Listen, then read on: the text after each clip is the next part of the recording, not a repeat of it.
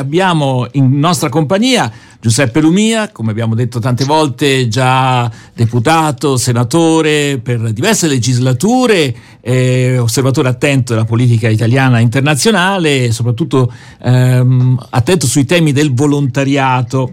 Allora, buongiorno intanto, grazie per essere in nostra compagnia anche quest'oggi. Buongiorno, buongiorno. buongiorno.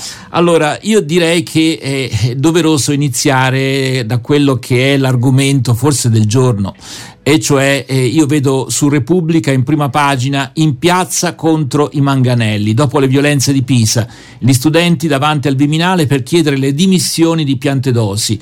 Mattarella si fa sentire anche con Meloni. Zagrebelski dice clima di repressione e con il premierato sarà peggio necessario mobilitarsi per la libertà di manifestare. Queste sono parole di Zagrebelski. Poi si parla anche della Sardegna che ha votato, però ancora eh, i risultati, almeno nel momento in cui siamo in diretta di mattina, poi nel pomeriggio, chi ci ascolta saprà già tutto, ma eh, noi ancora non sappiamo eh, appunto i risultati delle elezioni regionali in Sardegna. Quindi ci soffermiamo sul tema eh, in piazza contro i manganelli. C'è anche il Corriere della Sera che ne parla ampiamente, manganellata agli studenti, verifiche su 15 poliziotti. L'indagine affidata ai carabinieri dopo gli scontri di Pisa, un'intera squadra del reparto mobile sotto la lente. Allora, poi ci sono le eh, dichiarazioni dei vari politici che suscitano anche ulteriori polemiche. E c'è chi dice a destra, nel centrodestra, che insomma qui eh, a parte le esagerazioni, tra virgolette, dei poliziotti, dette così, insomma, eh, però c'è da dire che la, la, le opposizioni si stanno approfittando di questa vicenda eh, per mettere in forse il discorso del premierato, che non c'entra assolutamente niente, un, dunque un uso strumentale di una vicenda, tutto da verificare. Allora, Giuseppe Lumia questo argomento un po' scivoloso, un tuo parere? Il mio parere è quello che eh, c'è materia di indignazione, di responsabilità e di impegno. Sì, perché non può passare il fatto di Pisa come un caso isolato, come un, un evento dove a qualcuno è scivolato il manganello più che la mano eh, per colpire dei giovani inermi e finisce lì, un po' di indignazione, un po' di dichiarazioni, un po' di depistaggio nel mettere in attenzione altri temi, insomma una questione tipica dell'Italietta, no. Qui ci troviamo di fronte a un'escalation, ci troviamo di fronte a un interrogativo. Nello Stato democratico non è ammesso lo Stato del manganello. Questo deve essere il punto essenziale, centrale, per cui è bene che ci sia questo modo di indignazione, altro che eh, si è usata una violenza contro quei ragazzi che è stata inaudita. I colpi di manganello venivano oh, portati con una forza da adulti contro dei giovanissimi eh, che non è assolutamente consentito. Ecco perché dobbiamo oh, accettare che ci sia questa indignazione, ecco perché è bene che ci sia, ecco perché ciascun genitore, qualunque cittadino deve poter esprimere anche in queste ore, in questi giorni, un'indignazione profonda, seria, sincera. Poi c'è l'altro modo che è quello importante, quello della responsabilità. È chiaro che bisogna adesso individuare sul piano penale, sul piano interno disciplinare chi ha sbagliato, sicuramente. Eh, questo va fatto con il massimo rigore, la massima onestà e lealtà istituzionale. Nessuno va coperto, nessuna cosa va insabbiata, nessun depistaggio, nessuna complicità da parte delle istituzioni verso altri esponenti delle istituzioni, ma c'è una responsabilità più ampia, perché se guardiamo bene i fatti di Pisa ci accorgiamo che sono successi anche a Firenze, prima ancora a Napoli, a Catania, insomma abbiamo un'escalation che ci deve far porre un interrogativo. Qualcuno pensa che oggi, soprattutto nella cultura di destra, si possa rispolverare il manganello? si possa ecco, esercitare il proprio dominio, la propria responsabilità, la propria me- maggioranza con lo Stato del manganello, il Presidente della Repubblica ha detto no. È stato chiaro, eh? mai era successo che un Presidente della Repubblica si esprimesse in modo sì. così diretto, mm. senza infingimenti, senza giro di parole. Ricordo queste parole. L'autorevolezza delle forze dell'ordine non si misura sui manganelli, ma sulla capacità di assicurare sicurezza, tutelando al contempo la libertà di manifestare.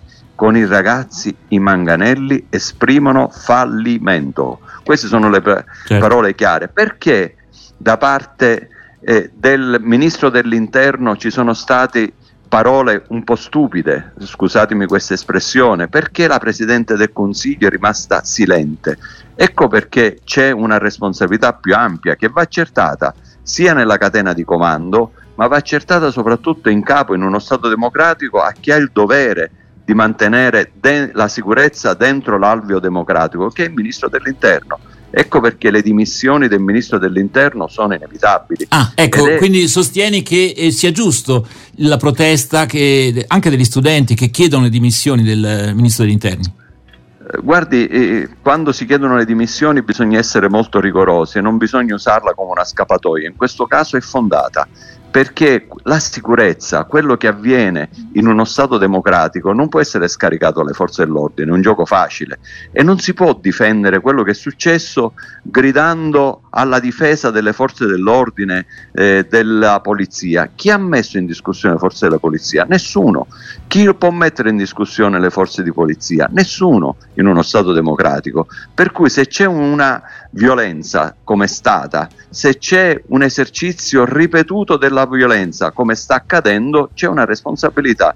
La responsabilità è quella del ministro dell'interno, non si scappa da questa responsabilità. Mm-hmm. Il quale però dice non ci sono state mm, non ci sono state direttive rivolte alla polizia, per cui eh, come dire, eh, si è trovato anche lui spiazzato. Non lo so, eh, questo spiazzato, mm. lui certo, di fronte a un caso isolato l'effetto spiazziamento ci sta, ma siccome noi okay. abbiamo tanti casi ripetuti, allora... un ministro dell'interno che si guarda la scena, aspetta che succedano questi fatti ripetuti, mm-hmm. per poi scrollarsi di dorso la propria responsabilità, non è un non funziona. Ministro. Allora, eh, Claudio funziona. Coppini, credo che una, un'osservazione... Sì, eh, cioè, un tema su cui tutti ci siamo, abbiamo posto eh, certo. attenzione certo. e anche con molta pacatezza, eh, però è importantissimo. Ma credo che eh, il Presidente della Repubblica abbia chiamato Meloni e poi ha fatto eh, perché ho detto proprio questo. Così pare, dice Mattarella si fa sentire anche con Meloni, questo è e Repubblica. E poi fa l'intervento, quindi probabilmente l'ha anche, gliel'avrà anche detto. ha ragione posto... Claudio perché il Presidente della Repubblica non è intervenuto così con un comunicato e basta, ha usato i suoi poteri eh, è intervenuto, ha avvisato la responsabile del governo, cioè la Presidente del Consiglio, e quindi poi ha fatto sentire la sua opinione, okay. che è un'opinione autorevole, seria, rigorosa, che non va lasciata cadere come se fosse solo un comunicato stampa di un uh, rappresentante qualunque delle istituzioni, è il Presidente della Repubblica. No, no, ma questo credo che sia chiaro per tutti.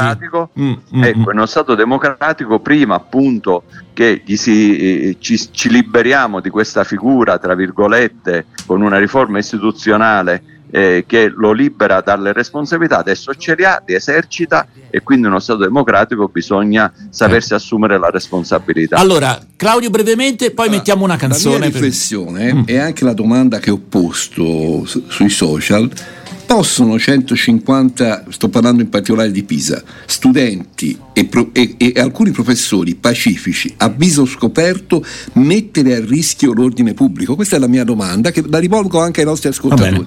Un'altra cosa, invece un'ascoltatrice che scrive, è possibile che anche i poliziotti, proprio per il discorso che faceva eh, Lumia, cioè per capire se ci sono mele marce, persone all'interno, eh, possono avere anche loro il codice come ce l'hanno le cassiere alla Coop nei supermercati? questo codice identificativo. Ah, ecco, quel, è chiesto da diverse persone, eh, questo, che, in maniera tale che nei video, eccetera, eccetera, ci siano delle responsabilità dirette, precise, che tra l'altro sarebbe utile anche per tutti i poliziotti, per evitare le generalizzazioni.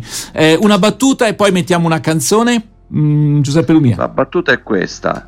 Attenzione al clima cioè al tipo di cultura che si vuole offrire al paese. Ecco perché ci vuole anche, oltre l'indignazione, oltre la responsabilità, l'impegno. Dobbiamo disarmare in uno Stato democratico qualunque forma di manifestazione, sia dell'esercizio della sicurezza sia dell'esercizio del dissenso, è il tempo della non violenza, con mm. la violenza non si va da nessuna mm. parte. Il mio timore, e poi appunto mettiamo subito la canzone di Adriano Celentano, ti penso e cambia il mondo, e speriamo che sia così, il mio timore è che certe manifestazioni adesso si come si può dire, di, si radicalizzino e Bravo. veramente possa venire la violenza anche dalle, mani, dalle manifestazioni. Mi auguro di no, eh, sarebbe un gravissimo sbaglio, però purtroppo eh, non lo so, condividi questa ecco preoccupazione? Perché, ecco perché le mm. istituzioni mm. devono dare l'esempio, disarmare la violenza al suo interno e invitare il dissenso a non usare la violenza.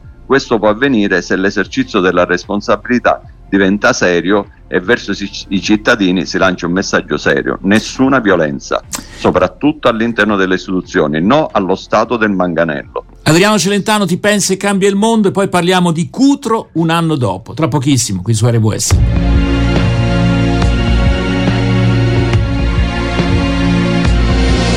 Affamati come lupi, viviamo in crudeltà e tutto sembra perso in questa oscurità, all'angolo indifeso, ti cerco accanto a me, da soli, gli occhi non vedono, ti penso e cambia il mondo, le voci intorno a me. Cambia il mondo vedo oltre quel che c'è.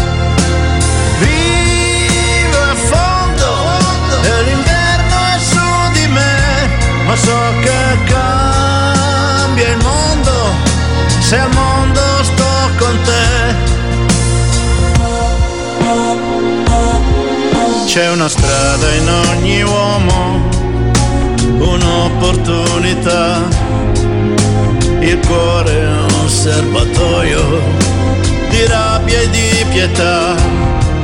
Credo solo al tuo sorriso, nel senso che mi dà da soli. Gli occhi non vedono,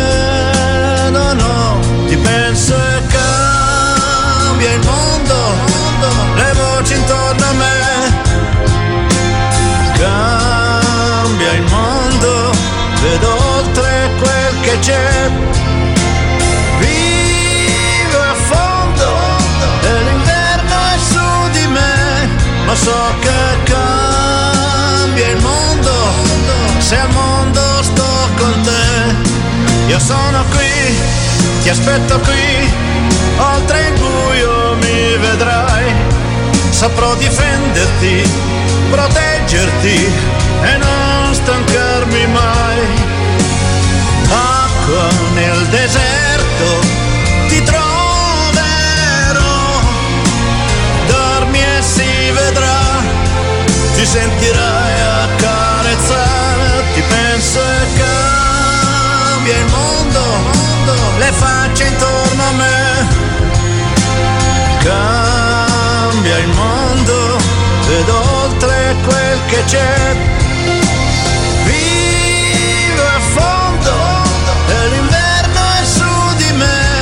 so che cambia il mondo se al mondo sto con te.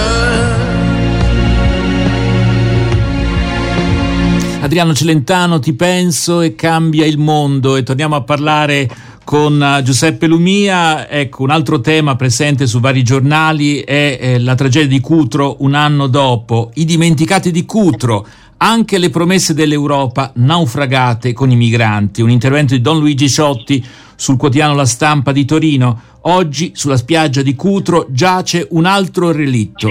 Sono le promesse naufragate dell'Europa dopo la tragedia di un anno fa. Sono i principi stessi di libertà, dignità e giustizia, divelti e abbandonati alla deriva o condannati a incagliarsi nelle secche delle nostre coscienze assuefatte.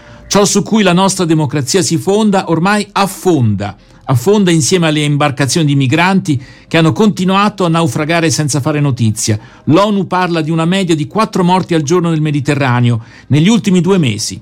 Affonda insieme alle verità che non si riescono a trovare perché dopo un anno ancora ignoriamo se quelle persone si sarebbero potute salvare e chi ha deciso di non farlo. Affonda insieme alle attese dei familiari e degli amici delle vittime. Alcuni di loro avrebbero voluto tornare a Cutro a ricordare i compagni di viaggio scomparsi, ma sono bloccati senza passaporto in Germania, con vite ancora precarie, appese ai tempi della buroc- burocrazia.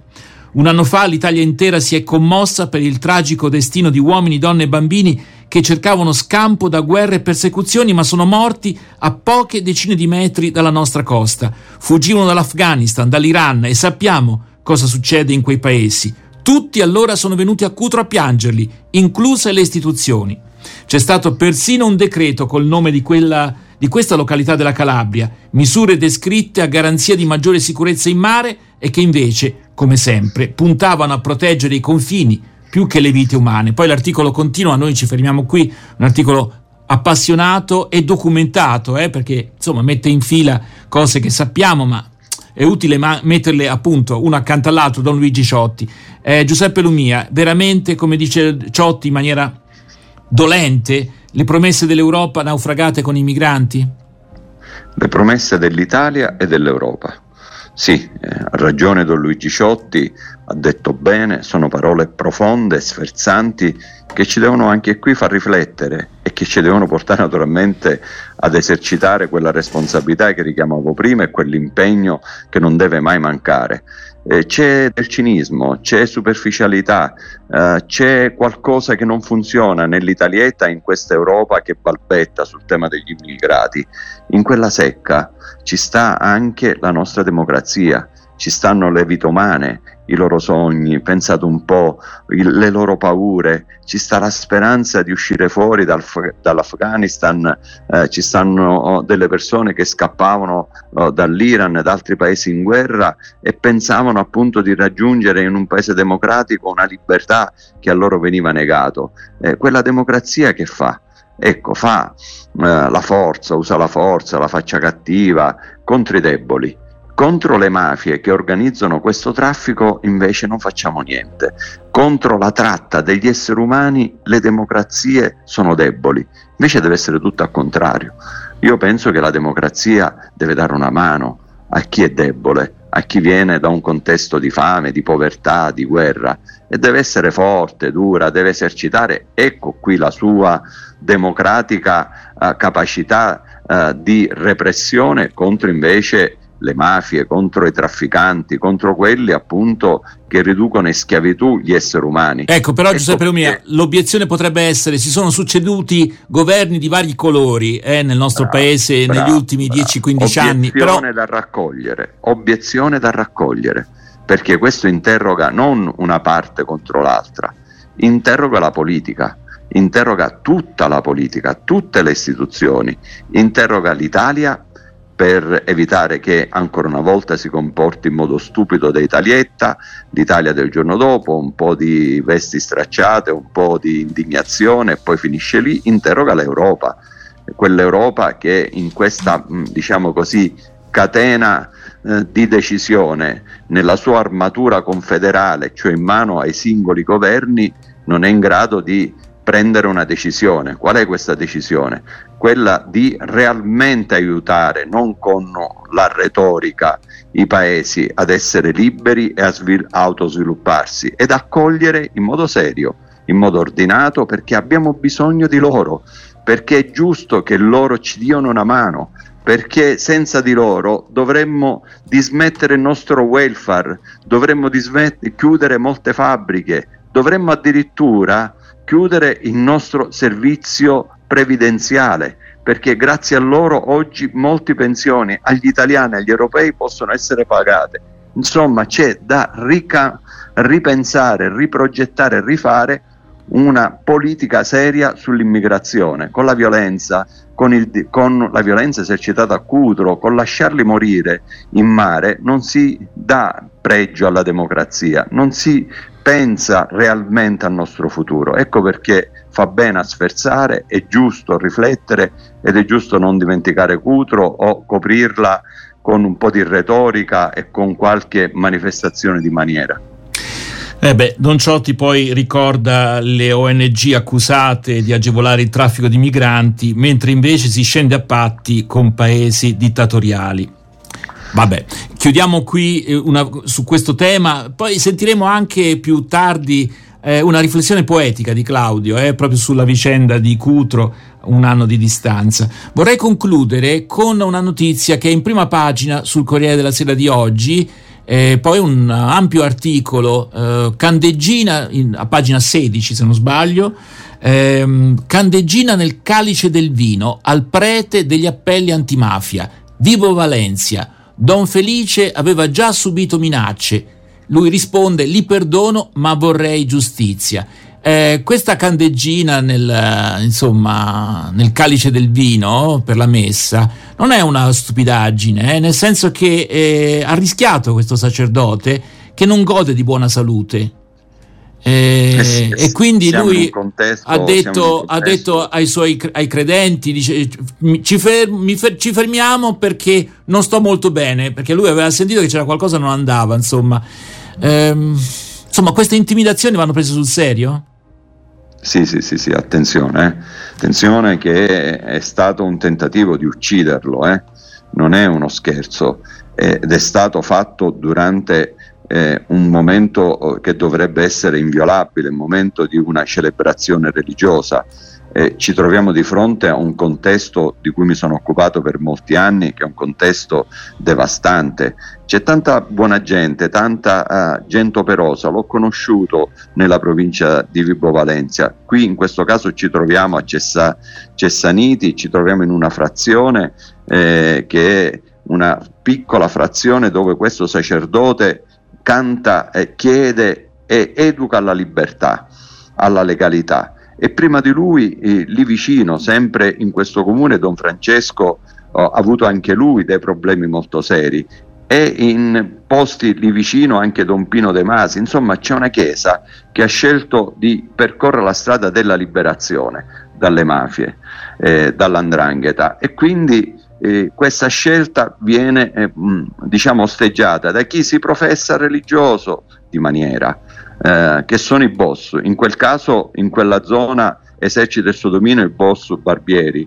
Francesco Barbieri di 58 anni che viene addirittura eh, soprannominato Carnera, eh, un personaggio potente nell'ambito dell'andrangheta del Bibonese. Lì esercita il suo potere il clan Mancuso eh, che, di cui mi sono occupato quando ero presidente della mafia tanti anni fa, mi ricordo che convocai addirittura quel giovane magistrato oggi famoso che è appunto quel magistrato che tutti conosciamo, Gratteri, per chiedere e accendere riflettori e conoscere meglio e intervenire su clan Mancuso, perché è un clan devastante, potente, spietato, ricco e colluso con la politica e le istituzioni.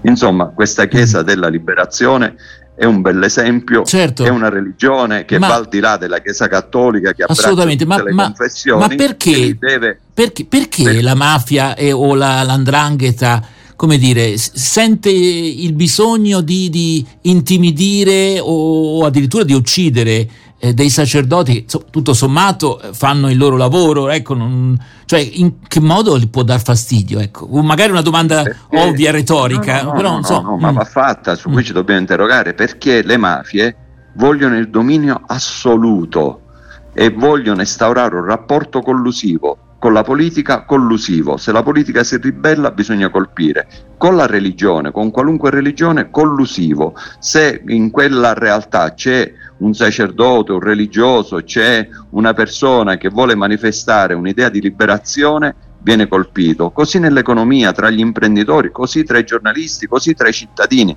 Insomma, le mafie sono un potere assoluto, vogliono avere un rapporto collusivo, fuori dal rapporto collusivo c'è intimidazione, violenza e morte. Mi viene da pensare, ascoltando Giuseppe Romia, eh, le mafie vogliano non il Vangelo di Cristo, ma il Vangelo della mafia. Ah, e quindi quando qualcuno predica sì, il Vangelo di Cristo... E qual è questo Vangelo della mafia, Claudio? Qual è? Il Dio denaro e il Dio potere queste false divinità divorano il loro cuore e la loro mente e pensano che con queste due divinità, care a loro, il Dio denaro e di potere, di conquistare il mondo, di conquistare l'anima e la vita reale dei territori. Ecco perché la liberazione è un processo che va promosso. Ecco perché la liberazione ha bisogno di chi la testimonia concretamente, naturalmente con coerenza. Ecco perché è un processo di liberazione ancora in atto, appena iniziato, che va sostenuto, come state facendo voi parlandone. Certo, allora ovviamente eh, questo è ovvio ma lo dico, eh, la nostra più straordinaria solidarietà a Don Felice e a tutti quei sacerdoti coraggiosi che in terra di Calabria, ma non solo, hanno il coraggio di esprimere le parole semplici del Vangelo che danno fastidio, lo hanno sempre dato e continueranno a darlo ai prepotenti di turno, insomma.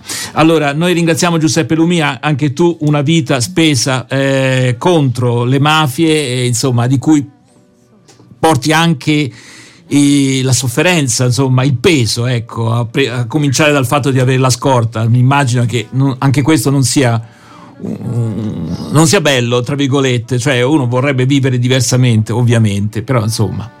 Eh, grazie davvero Giuseppe Lumia per essere stato in nostra compagnia grazie anche quest'oggi, a risentirci, a presto. Un abbraccio forte, a presto.